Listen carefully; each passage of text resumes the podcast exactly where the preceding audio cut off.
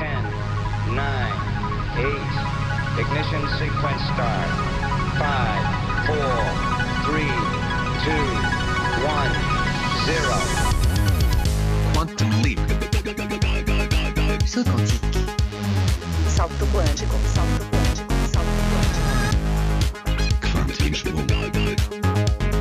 Salto quantico. Salto quantico. Salto quantico.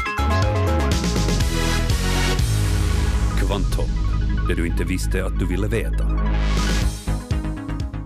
Två morgnar har jag vaknat upp till snöplogen som skramlar förbi mitt fönster den här veckan.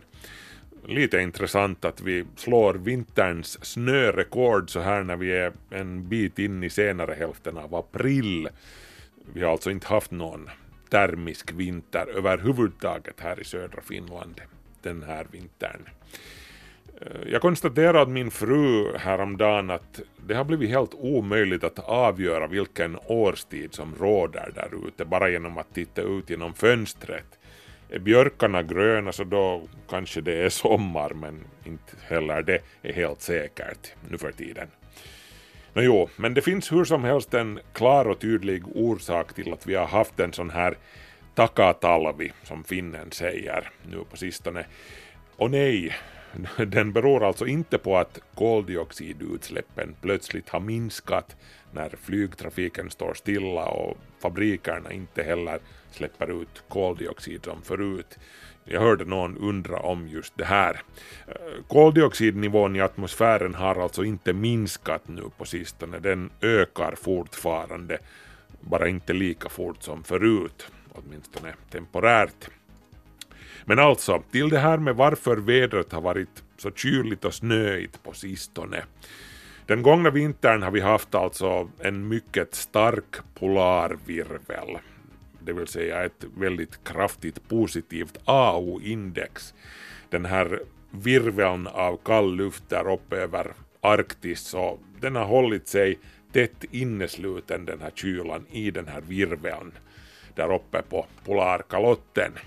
Nå, helt nu på sistone hade vi en störning i den här polarvirveln, en plötslig stratosfärisk uppvärmning kallas det, som resulterade i att den här vindmuren som håller kylan instängd i norr där uppe, den bångnar nu och, och läcker kyla ner över oss.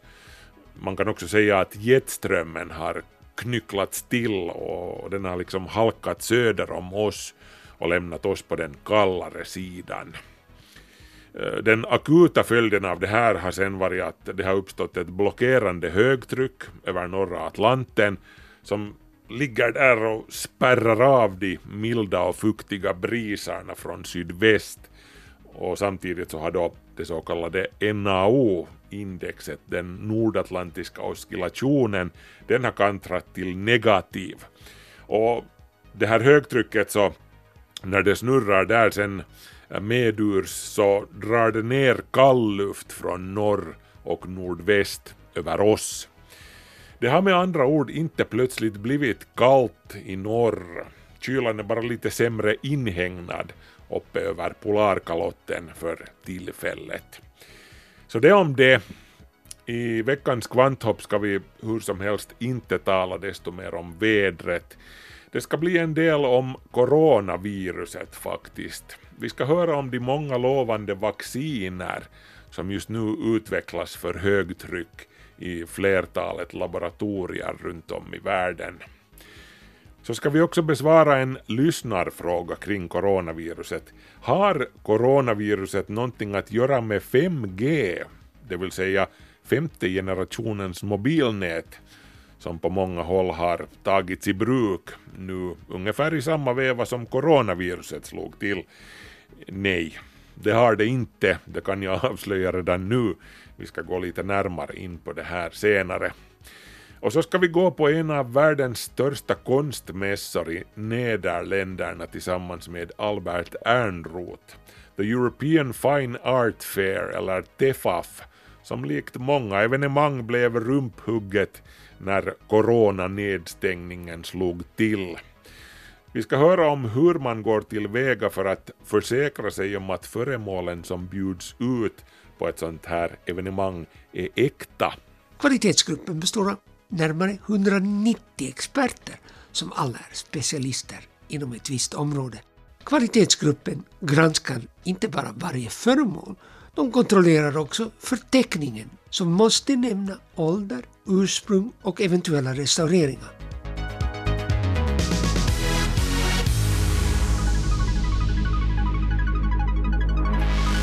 Sådant bjuder vi på i Kvanthopp idag. Notiser blir det här näst efter Red Hot Chili Peppers med låten Road Trippin'. Ja, och jag heter alltså Markus Rosenlund. With my two favorite allies. Fully loaded, we got snacks and supplies. It's time to leave this town, it's time to steal away. Let's go get lost anywhere in the USA. Let's go get lost, let's go get lost. Blue, you sit so pretty west of the one. Sparkle like with yellow icing, just a mirror for the sun. Just a mirror for the sun. Just a mirror for the sun.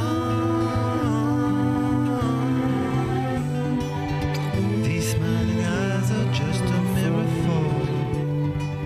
So much has come before those battle lost and life is shining more forever in the sun. Now let us check our heads and let us check the surf. Staying high and tries more trouble than it's worth in the sun. Just a mirror for the sun. Just a mirror for the sun.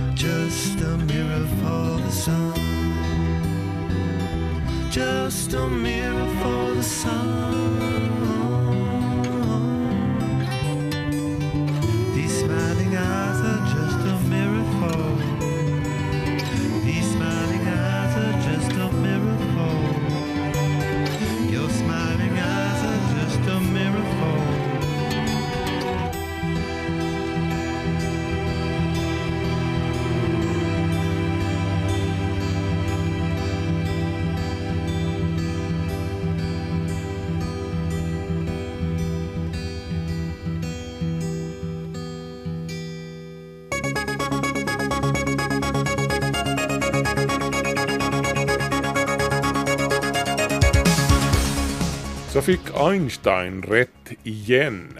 Observationer med Europeiska sydobservatoriets stora teleskop VLT i Chile avslöjar för första gången någonsin att en stjärna som kretsar runt det supermassiva svarta hålet i vår galax mitt dansar exakt enligt den koreografi som man kan vänta sig om man utgår från Albert Einsteins allmänna relativitetsteori. Inte så som man kunde vänta sig baserat på Isaac Newtons klassiska mekanik. ESO har alltså i nästan 30 års tid följt med en viss stjärna, S2 kallas den, och ritat upp mönstret som den beskriver i sin bana när den dansar runt det här svarta hålet. Och det är inte en ellips som man kunde vänta sig baserat på Newton, utan den beskriver alltså en rosett. Ellipsen den förskjuts med tiden i förhållande till rörelsens plan. Fenomenet kallas precession.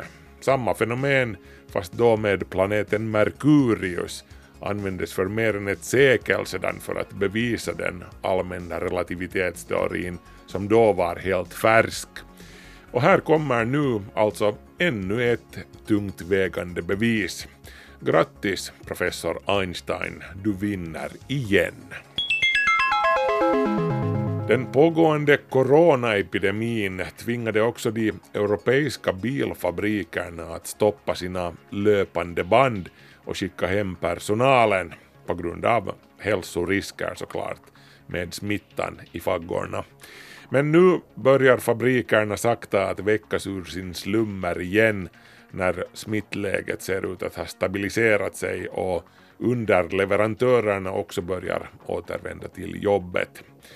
Ny Teknik rapporterar till exempel att Volvo Cars startade upp sin karossfabrik i Göteborg nu under fredagen och på måndag ska biltillverkningen vara igång igen, någorlunda normalt. Samma läge rapporteras från Tyskland och Slovakien där Volkswagen och Daimler också varvar upp sina fabriker. På Volkswagen har man gjort upp en plan med 100 punkter om hur de anställdas hälsa ska skyddas.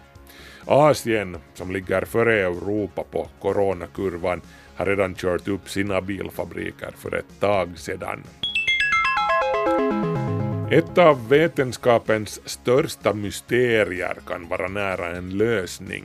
Det här är en liten färsk studie i tidskriften Nature. Den antyder att vi kan vara nära ett svar på frågan om varför det finns materia i universum, du, jag, jorden och stjärnorna. Varför just materia och inte antimateria? Strax efter Big Bang fanns det nämligen lika mycket av båda dera, men då materia och antimateria möts, då utplånar de varandra. Av någon orsak så blev det just så mycket mer materia över en antimateria att allting kan existera som vi ser här. Och det här har gett gråa hår åt fysikerna. I ungefär tio år har nu forskare i Japan jobbat på att knäcka den här nöten med hjälp av neutrinodetektorn Superkamiokande. Neutriner, partikelfysikens doldisar, de är otroligt flyktiga och jäckande partiklar som knappt alls interagerar och reagerar med vanlig materia. En neutrino kan i princip flyga rakt genom en kompakt blyvägg som är ett ljusår tjock, som om den inte fanns där helt enkelt. På tio år fastnade bara 90 neutriner i superkamiokande-detektorn trots att tusentals miljarder neutriner från solen passerar till exempel genom dig och mig varje sekund. Och antineutrinerna de var ännu blygare, bara 15 av dem observerades på 10 år. Och det här kan vara en viktig ledtråd till det här tidiga symmetribrottet mellan materia och antimateria. Neutriner och antineutriner de oscillerar eller växlar mellan olika tillstånd medan de flyger genom rymden och av allt att döma så oscillerar de på olika sätt. De är alltså varandras spegelbilder men deras egenskaper är inte helt identiska. Om det här resultatet bekräftas i oberoende studier så kanske vi sist och slutligen vet hur det kommer sig att vi finns här. Nobelkommittén antecknar intresserat.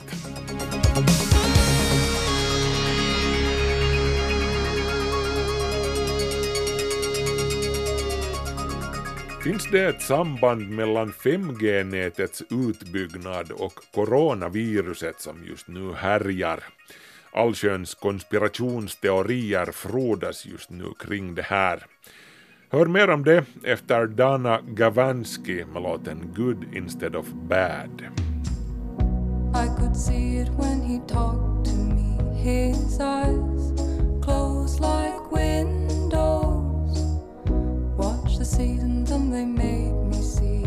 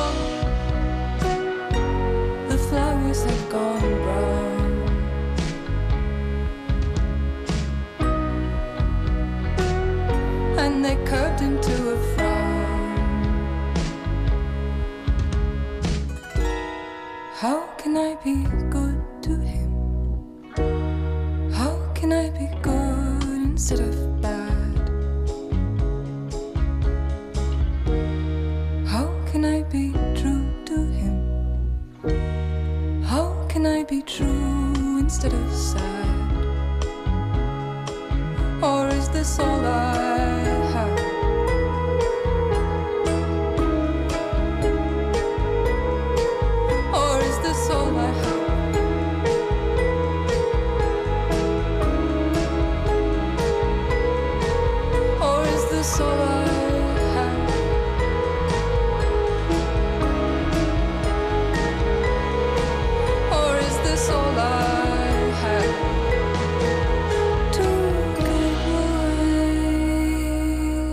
har den här veckan fått frågor från ett par olika oroade lyssnare.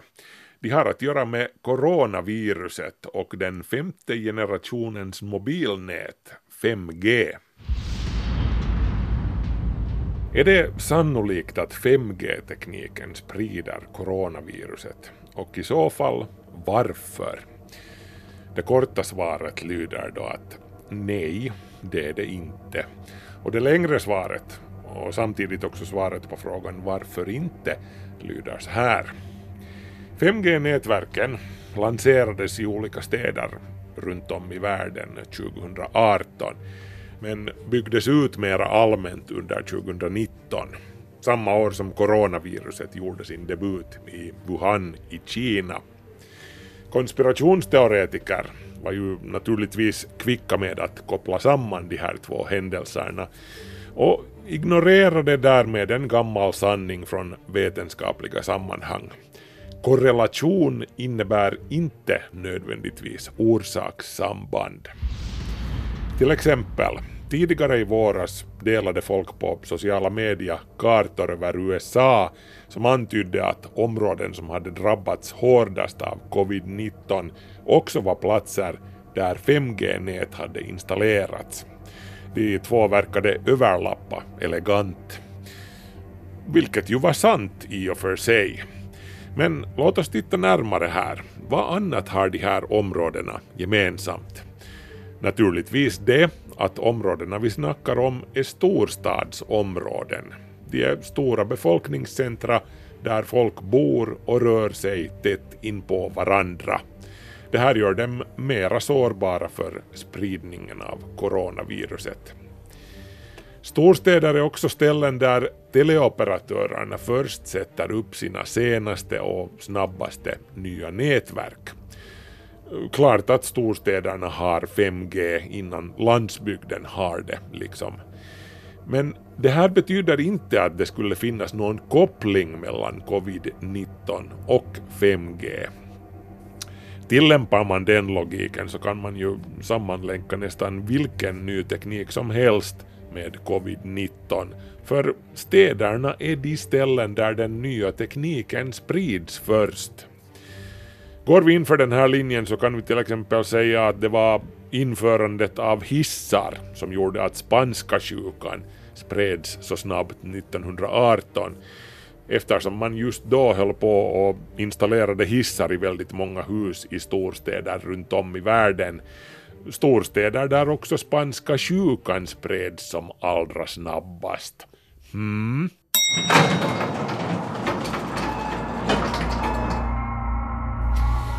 Sådana här inbillade samband är hur som helst ganska lätta att genomskåda. Som nu det här med att 5G skulle sprida coronaviruset. Iran till exempel har inga 5G-nät alls ännu och ändå är Iran ett av de länder som har drabbats hårdast av pandemin. Samma sak gäller flera andra länder där den tekniska utvecklingen inte har varit lika snabb. Inget nytt under solen med allt det här, såklart. Uppgraderingar av den trådlösa infrastrukturen är en gammal favorit bland de som kopplar ihop teknik med sjukdomar. Det är i princip samma tveksamma samband som man förr har velat se mellan mobilnäten och cancer som man nu bara har tillämpat på coronavirus.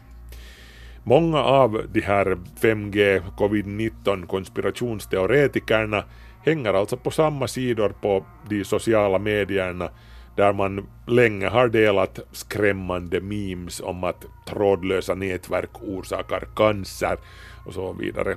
Men det finns inte heller några trovärdiga bevis som stöder det här. En snabb resumé kanske är på sin plats här. Radiofrekvensvågor som avges av mobiltelefoner har helt enkelt inte tillräckligt med energi för att skada DNA direkt. Mobilstrålningen är alltså icke-joniserande i motsats till till exempel röntgenstrålning och vissa sorters UV-strålning. Och 5G-strålningen den har alltså en ännu lägre energinivå än till exempel 4G, för att inte tala om 3G. 5G tränger alltså inte lika djupt in i våra vävnader som 4G. Och ingen mobilteknologi strålar ut virus.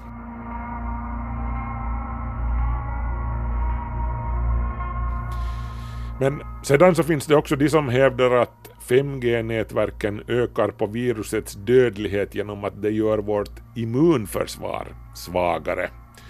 Men också det här har dementerats från forskarhåll och det bestämdaste.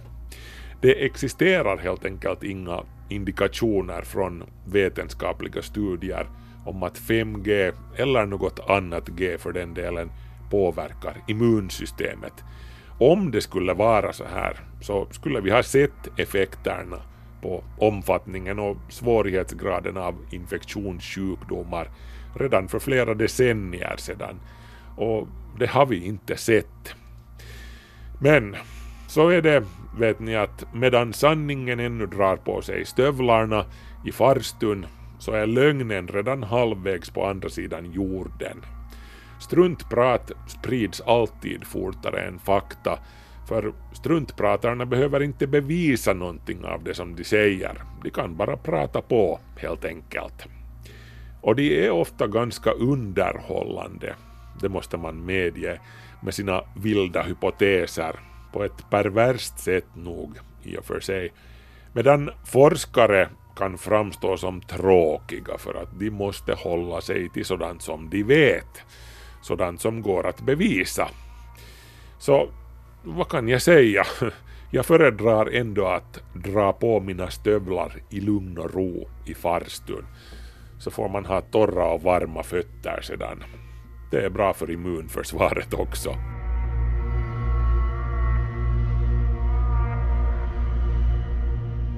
Just nu pågår det en intensiv kapplöpning om vilket laboratorium som ska leverera det första vaccinet mot coronaviruset. Och målsnöret hägrar redan. Mer om det efter låten Hallelujah med artisten som kallar sig Haim. I met two angels, but they were in disguise. Took one look to realize. Tell them anything and they will sympathize. These arms hold me tight. Old fears help to ease them in my mind. New tears say that they will giant time. Why me? How'd I get this hallelujah? Hallelujah. Laughing together like our thoughts are harmonized. Been that way since 95. Give me direction when it is hard to find. Three roads,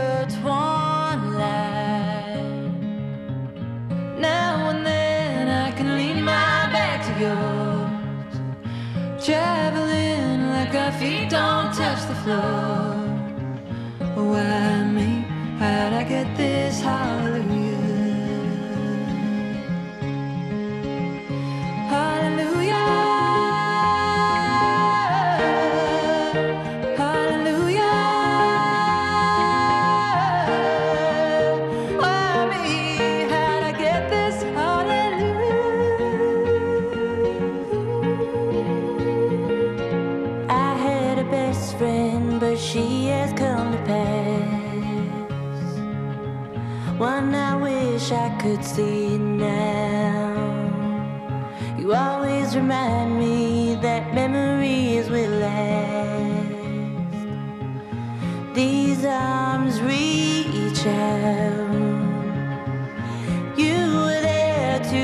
Me like a shield.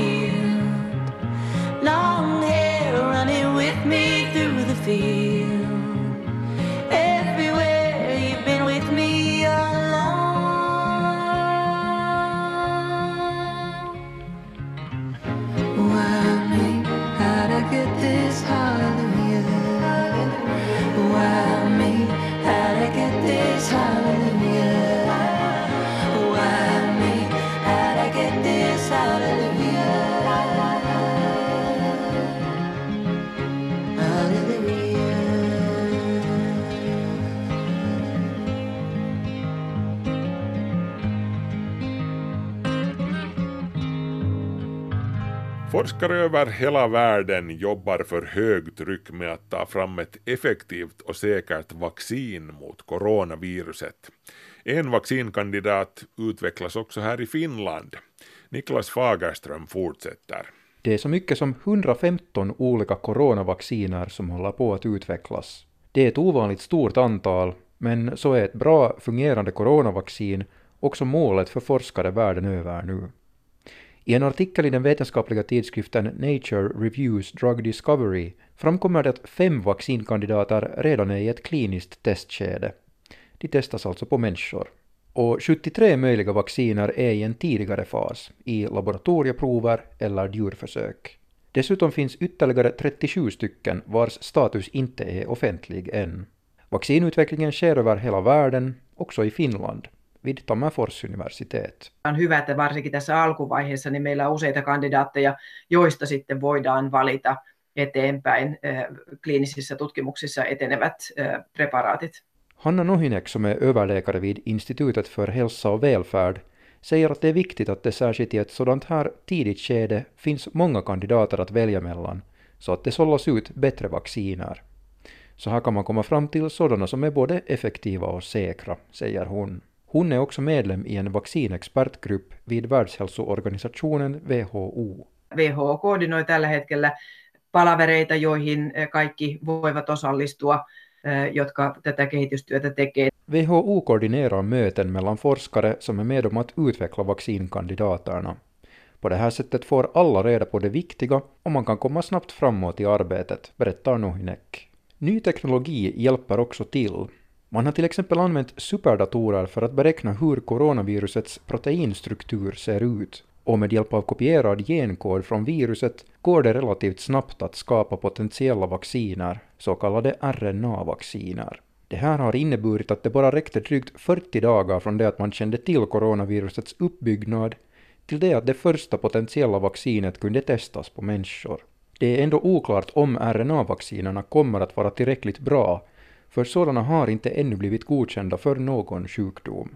Men flera andra metoder används också.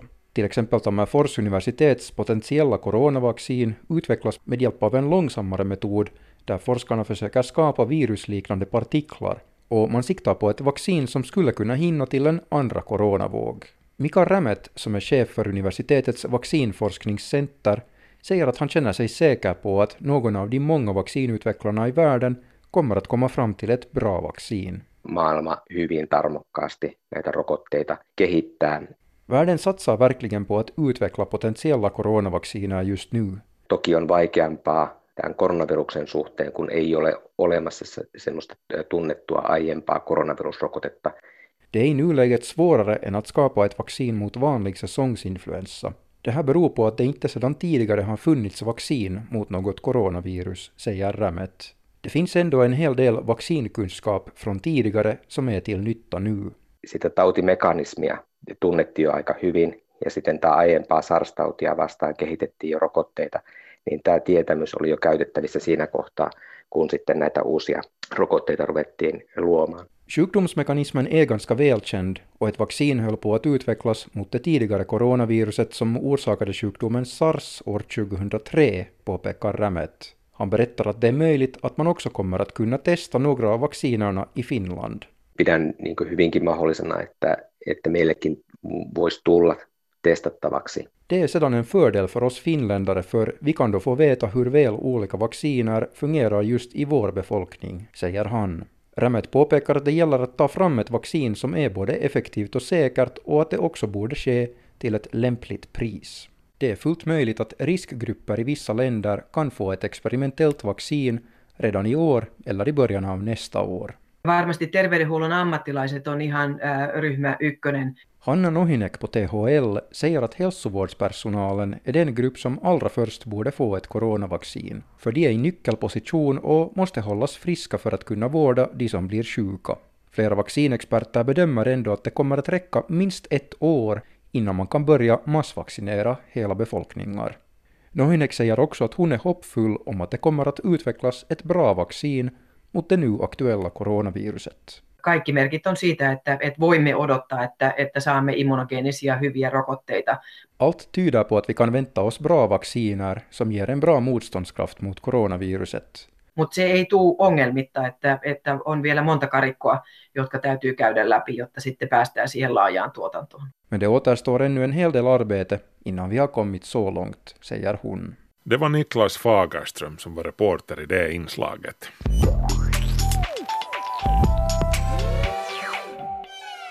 Yle. Vega. Alldeles strax ska vi besöka Maastricht i Nederländerna. Vi ska gå på en av världens största konstmässor tillsammans med Albert Ernroth och kolla in hur experterna går tillväga för att försäkra sig om att föremålen som erbjuds till försäljning är äkta. Efter Stone Temple Pilots med låten Fare Thee Well. Fare thee well, so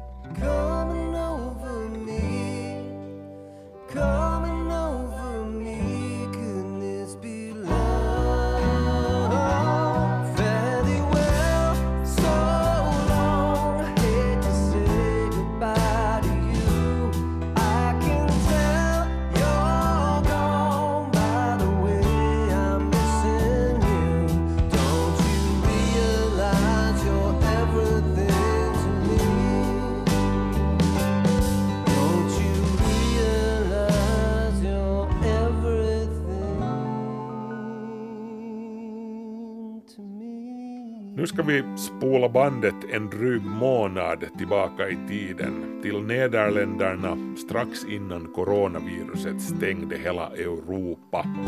Vi ska gå på The European Fine Art Fair, TEFAF, en av världens största konstmässor, tillsammans med Albert Ernroth. Clearly, the real significant difference from when I was beginning in this world, as it were, is that we do have a great deal more technical scientific support available. And that, which is extremely important for a fair like this, is that you don't have to send it off to a lab. The lab is here, and so you take it to the lab, they look at it, and they give you a result. I mean, the hörde professor Christopher Brown, före detta direktör för Oxfords mycket Ashmolean Museum. Jag befinner mig i Maastricht på The European Fine Art Fair, som avkortas till TEFAF. Detta är världens största antik, konst och designmässa sett till det totala värdet av alla föremål. Professor Brown förklarade att man idag med hjälp av tekniska medel och nya analysmetoder ofta inom några minuter kan avslöja fusk. Eller om en målning eller rustning eller möbel har restaurerats på fel sätt och om konservatorn inte har använt tidsenligt material. TFAF-mässan installerar nämligen varje år ett mobilt laboratorium där man snabbt kan fastställa om ett föremål inte är så äkta eller så gammalt som etiketten påstår. I think the possibilities of forgeries become less and less because uh, technical research is, is improving very, very fast. And there's the internet, so imagery is all around. You have ArtNet, for instance, so you can look up all the paintings that have been auctioned in the past. Det här var Wim Peibus, före detta generaldirektör för Rijksmuseum i Amsterdam. Numera är han bland annat ordförande för TEFAs jurykommitté, alltså kvalitetsgruppen som bedömer varje föremål i varje monter. Kvalitetsgruppen består av närmare 190 experter som alla är specialister inom ett visst område. De flesta i kommittén är museikuratorer eller konstexperter som inte har kommersiella intressen. Kvalitetsgruppen granskar inte bara varje föremål, de kontrollerar också förteckningen som måste nämna ålder, ursprung och eventuella restaureringar. Wim Peibus säger att internet har underlättat arbetet eftersom man numera kan hitta så många konstverk och artefakter på nätet, framförallt om de tidigare har auktionerats ut. There are many art fairs in the world, uh, big ones like, like Basel or Frieze. TEFAF is by far the largest and has an enormous wide variety of, of objects, more than any, any other fair in, in the world.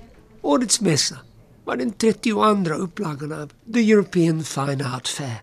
Men i år satte coronaviruset käppar i hjulet och man blev tvungen att ställa in mässan fyra dagar tidigare än planerat. Drygt 280 konsthandlare från 22 olika länder installerade sina påkostade montrar och det är inte så svårt att förstå varför de var beredda att ta risken. TEFAF lockar nämligen många av världens viktigaste, mest förmögna samlare.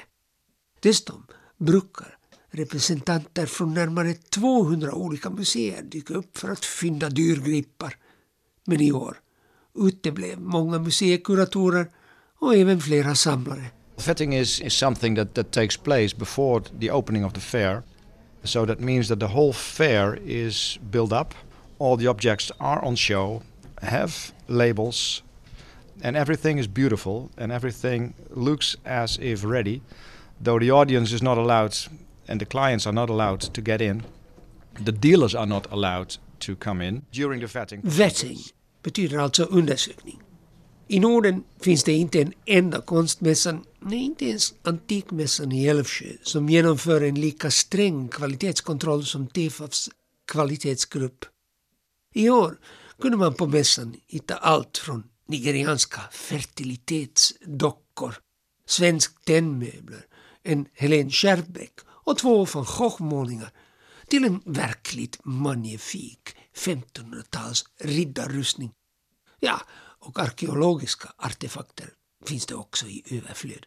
Att gå omkring här är en otrolig upplevelse. Som att befinna sig på fyra olika museer samtidigt. Men alla dessa tiotusentals olika konstverk och artefakter måste först undersökas innan mässan öppnar. Hur går processen till?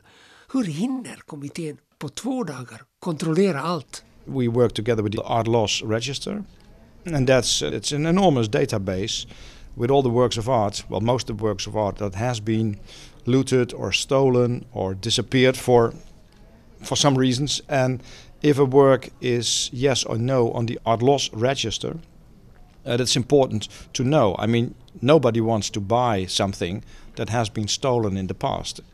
Innan konsthandlarna åker till Maastricht med hela sitt pick och pack skickar de en lista med alla föremål de har med sig till Art Loss Register. Denna icke-statliga organisation är baserad i London och har en enorm databas som innehåller ett internationellt register över värdefulla stulna och försvunna konstverk och även kända förfalskningar. Art Loss Register checkar alltså först att galleristernas föremål inte finns i databasen. Under tiden börjar konsthandlarna bygga upp sina montrar och när föremålen sedan också är på plats, ja, då är det dags för alla utställare att lämna mässan. De får nämligen inte vara närvarande när jurykommitténs 190 medlemmar börjar sitt arbete. Många av kommitténs experter arbetar eller har arbetat på renommerade museer som Victoria and Albert Museum, Louvre, Eremitaget och Washingtons National Gallery of Art. Man kan alltså lita på deras omdömen. What we do is make sure that what is written on the labels is as accurate as it possibly can be, so that the purchaser knows what he or she are buying. Is this painting hanging on the wall? Fine portrait, Rembrandt van Rijn. Is it really by Rembrandt? Is it by Rembrandt's studio? Is it by Rembrandt's closest follower? Is it an 18th century copy? Is it a 19th century copy? Is it a modern fake? I mean, all these possibilities. Professor Christopher Brown igen, som er är expert på holländsk och flamländsk konst. Brown ger ett exempel på hur en bedömning görs. En gallerist har i sin monter till exempel ett porträtt målat av Rembrandt. Så står det på etiketten. Men är det verkligen Rembrandt själv som har målat porträttet eller är det någon i hans närmaste krets? Han hade många begåvade elever som Ferdinand Boll, Govard Flink och Nicolas Maas och de försökte, åtminstone i början av karriären, kopiera eller imitera mästaren. The difficult bit is knowing is it Rembrandt or is it Ferdinand Boll or is it Hubert Flink or is it Karl Fabricius? I mean, these are the questions, and that the science won't help you with that. In a case like those, you simply have to rely on an idea. I denna fråga kan röntgenapparater och ultraviolett instrument inte vara till stor hjälp. Det krävs ett tränat öga och helst tiotals år av erfarenhet. Den kvalitativa bedömningen är i detta fall viktigare än den naturvetenskapliga. Experter måste så att säga ha kunskap om Rembrandts stil i ryggmärgen.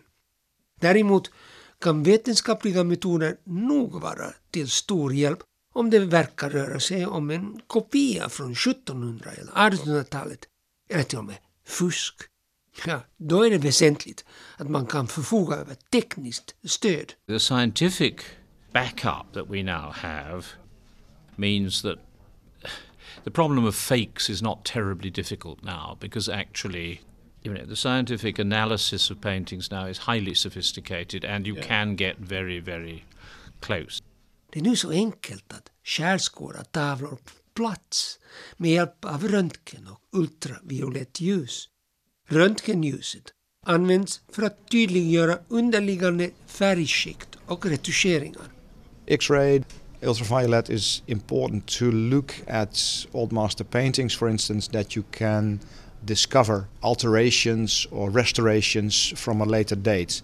Ultraviolet gives a lot of information. However, restorers, the bad restorers or the not okay restorers, there are varnishes available nowadays who can block ultraviolet lighting. However, UV blocking Varnishes are not allowed. Wim igen. Med hjälp av långvågig ultraviolett strålning kan man upptäcka ändringar och påmålningar som har gjorts på ytan. Det fluorescerande ljuset leder till att våglängden ökar och kommer inom det frekvensområdet som det mänskliga ögat kan detektera. Olika material fluorescerar på olika vis och man kan till exempel genast se om målningen har restaurerats eller manipulerats eftersom varje åtgärd syns i en annan färg än originalfärgerna. Man behöver alltså inte längre göra kemiska analyser av färgstoff som kräver ingrepp på verket och är förstörande. Men idag finns det en fernissa som kan blockera ultraviolett ljus och den typen av lackering förhindrar djupare granskningar. Det väcker misstankar och vad som döljer sig under ytan och därför godkänner TFAF inte tavlor med blockerande fernissa. There's a lot of science actually easily applicable that we can immediately have here at the fair during the vetting process. We now have a group of 10 people where we use all kinds of techniques which are non invasive. Think of, well, from, ranging from UV uh, fluorescence to infrared reflectography, X ray fluorescence, high magnification, or actually 3D microscopy is what we use. All kind of techniques that we can immediately say this can never be true. It must be something else, or this is exactly true.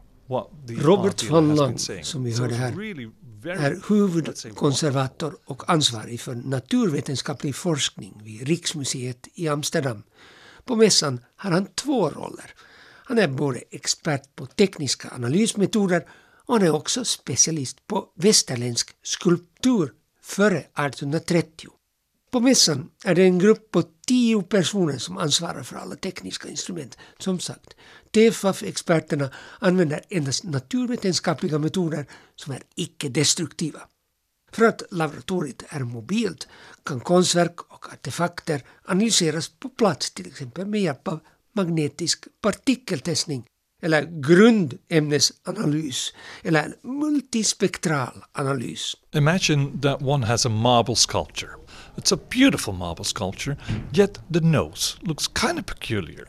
And if you put light through the nose, then one sees that there is a different density that one can see. Jag ber van Lang förklara hur han går tillväga när han bedömer skulpturer. Föreställ dig en vacker marmorbyst, men näsan verkar lite märklig och när du riktar en stark ficklampa på näsändan kan du genast se att den har en annan densitet. Then we look actually at the the elemental analysis of the marble, and then we look for the discrepancies. So what we use for that is an X-ray fluorescence spectrometer, a handheld XRF, as we say, and we look for the elements which are in there. Now, if you take five measurements, which is all Van non-invasive, and använder en portabel XRF-spektrometer för icke-förstörande provning. Med denna röntgenapparat kan man på plats upptäcka vilka grundämnen eller legeringar ett föremål består av. Inom fyra minuter kan man fastställa olikheter i materialet, alltså restaureringar och kompletteringar. then we know what approximately the composition of the marble is. And then we look as well at the tip of the nose where we think it is not correct. And then indeed it will show up immediately. Med hjälp av XRF-spektrometerns uppgifter kan man ungefärligen fastställa vilken typ av marmor skulpturen är gjord av och samtidigt ser man om nästippen är gjord av samma bergart som resten av bysten. It's very, very rare that we ever encounter something that is an out and out fake. That's extremely rare. I can't even think of, of something like that offhand. What's, what's usually the case is that the dealers themselves, they have made a mistake, an honest mistake, uh, or something we, we know slightly more than they do about a particular style or type of object. Nu talar jag med David Edge som tills nyligen var chef för Wallace Collections enastående rustnings och vapningssamlingar som tillsammans med Dresdens och Wiens kejserliga rustkammare är i en klass för sig. David Edge säger att han sällan på en så här ansedd mässa stöter på förfalskningar. Däremot är 1800-tals pastischer inte ovanliga. any collection founded in the 19th century, I don't care where it is, what it is, who, who assembled it, it will have 19th century pastiche um, pieces. So sometimes those are redecorated original pieces, sometimes they are made up, they are composite of a number of, of elements that are genuine, but they have been put together in a way that they didn't originally belong. It's that kind of thing we can often spot simply by experience. Det är ganska vanligt att man ser en riddarrustning som har restaurerats eller kompletterats genom att använda fragment av någon annan gammal harneske eller en mycket välgjord 1800-talskopia. Men ofta har delarna kombinerats på fel sätt och en mycket erfaren rustningsexpert som David Edge kan med blotta ögat se att någonting inte stämmer. Men om det krävs en mer detaljerad analys kan man numera ganska lätt kontrollera metallers och legeringars struktur med hjälp av en elektronmikroskop. Instrumentet kan med röntgenstrålning fastställa den kemiska sammansättningen och därmed om vapnet eller rustningen är äkta. Förfalskningar kan idag ganska snabbt sorteras bort tack vare naturvetenskapliga metoder. Men i många fall är det fortfarande experten som måste avgöra eller tolka om ett konstverk eller ett konsthantverk är av en viss konstnär. Men en renommerad antikmässa som TEFAF kan åtminstone garantera, tack vare alla konstexperter och tekniken, att man inte köper grisen i säcken. It's, it's not a question of, of having some, some magic fakeometer that you press a button and it goes eh, eh, eh, fake. Um, no, you, you have to look at a whole range of, of evidence. Albert Ernroth var reporter i inslaget ni hörde där. Jag heter Markus Rosenlund och jag tackar nu för sällskapet. Vi hörs igen om en vecka. Ha det bra, håll er friska, hej så länge.